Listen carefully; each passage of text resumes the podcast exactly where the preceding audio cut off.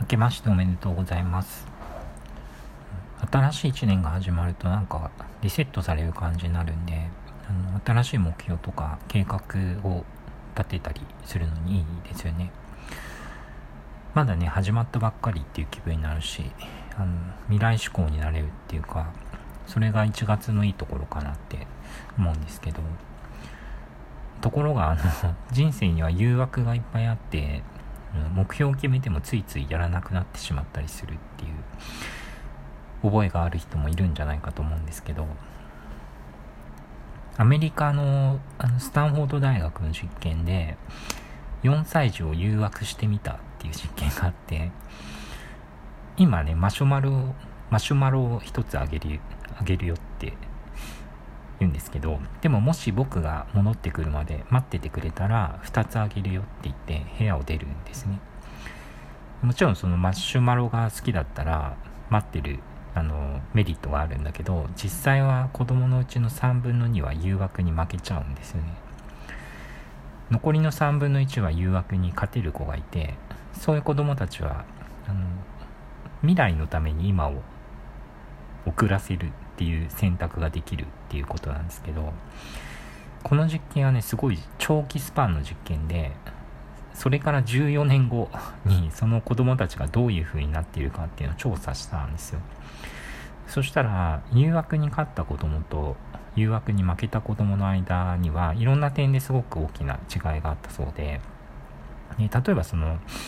マシュマロの誘惑に打ち勝った子供たちっていうのは SAT っていうアメリカの大学に進学するための適正試験なんですけど、その試験で、えー、と平均得点が250点。250点だとかなり、その、えー、IQ のこうレベルが違うぐらいだそうなんですけど、えー、まあ、平均得点が高かったっていうことがあったそうです。なんかこう勉強とかってね、やっぱりあの楽しくない反復練習みたいなこともあるので、うん、やっぱり忍耐とか根気みたいなものが必要になると思うんですけどそのためにこう先を見て今先のために頑張れるかどうかっていうのが大切なんだなって思いますよね。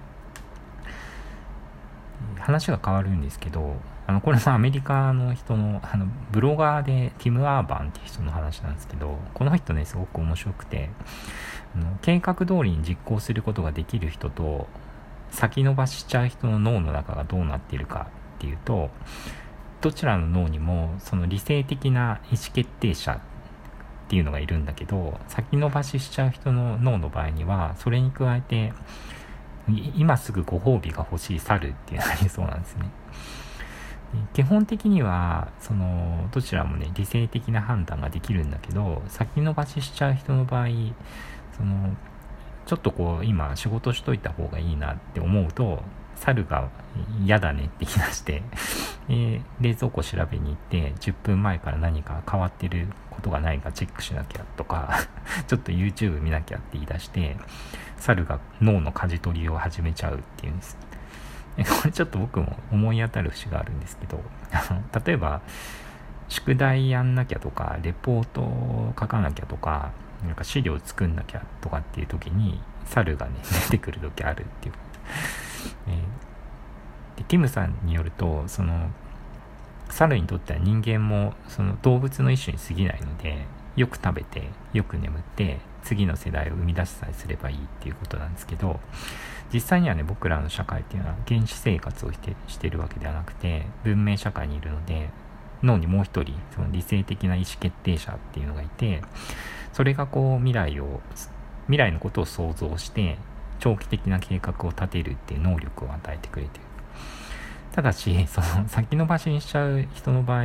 その理性的な意思決定者と猿の 対立がいつも猿側の勝利に終わる傾向があるのでなんかねやる意味がないというかやるのが理にかなってないんだけどなんか楽で楽しいことをしてしまうっていう。ところでその実はその先延ばししちゃう人には守護神がついていていつも見守ってくれてるんですよ。それはねあのパニックモンスターとも呼ばれていて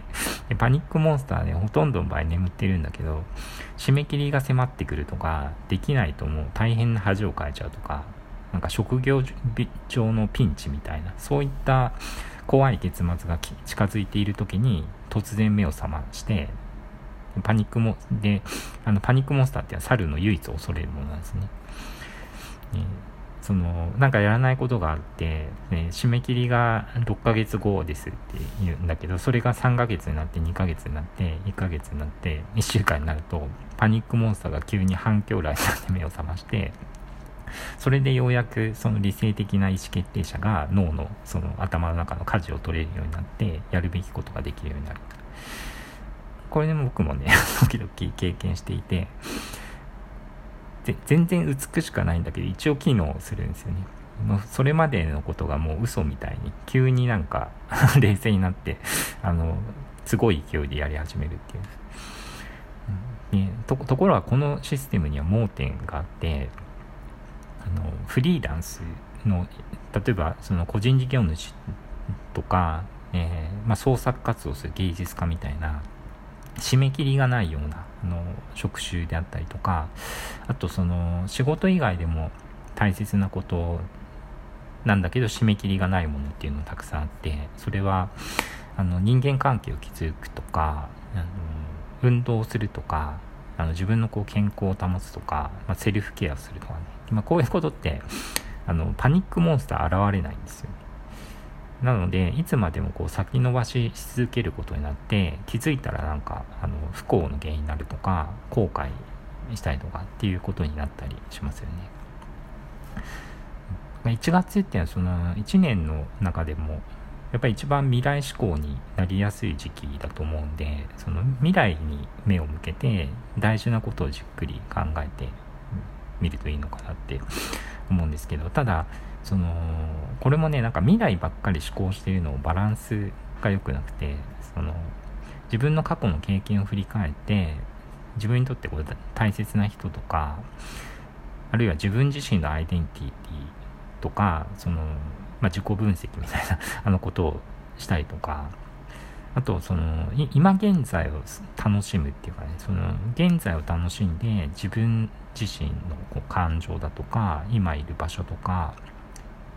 周りの人たちとのこう時間に、ま意識を集中する意識を向けるっていうのはすごく大事ですよね。だから、うん、その過去と現在と未来っていうその時間の視点をその時々でこう自由にずらしていくっていうその精神的ななんか柔軟さみたいなものを学んでいけるといいのかなっていうふうに思います。